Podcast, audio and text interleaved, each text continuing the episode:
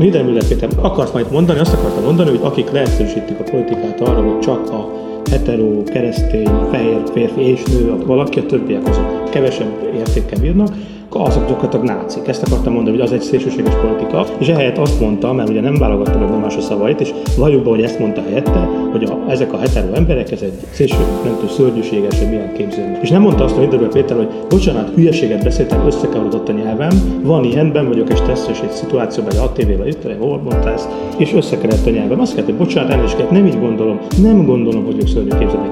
De nem tette meg, Fidesz rálépett, Fidesznek ezt kellett, és akkor az embereknek jó érzés ez, meg tehát minden ember megvan a fenyegetettség Jézus, el akarják venni az enyém. A kereszténységet elveszik, a heteroságot elveszik, az azt jelenti, hogy valami gusztustalan akarnak kényszeríteni, az identitásomat elveszik, a múltamat elveszik, a nagyanyám is már keresztény volt, itt éltek, tehát valamit elvesznek tőlem, ami az én gyökeremhez tartozik úgy érzem, hogy elvesznek valamit tőlem, és akkor zsigerileg beindul ez a fajta valami. És az ilyennek legalább talán nyilván akkor is futott volna a Fidesznél ez a sztori, hogyha, hogyha a DK azt mondja, hogy bocsánat, nem ezt gondoltuk. De nem tették ezt, mert ők azt tanulták a Fidesz, hogy ilyenkor azt kell mondani, nem hibáztam. Ha kimondom, hogy hazudtam, akkor hazudtam, ha nem mondom, akkor nem hazudtam. És ezt tanulták meg, és most megint adtak nekik egy lehetőséget, és ezekben a dolgokban gondolom azt, hogy itt kéne kicsit, kicsit érzékenyebben bánni, és nem vele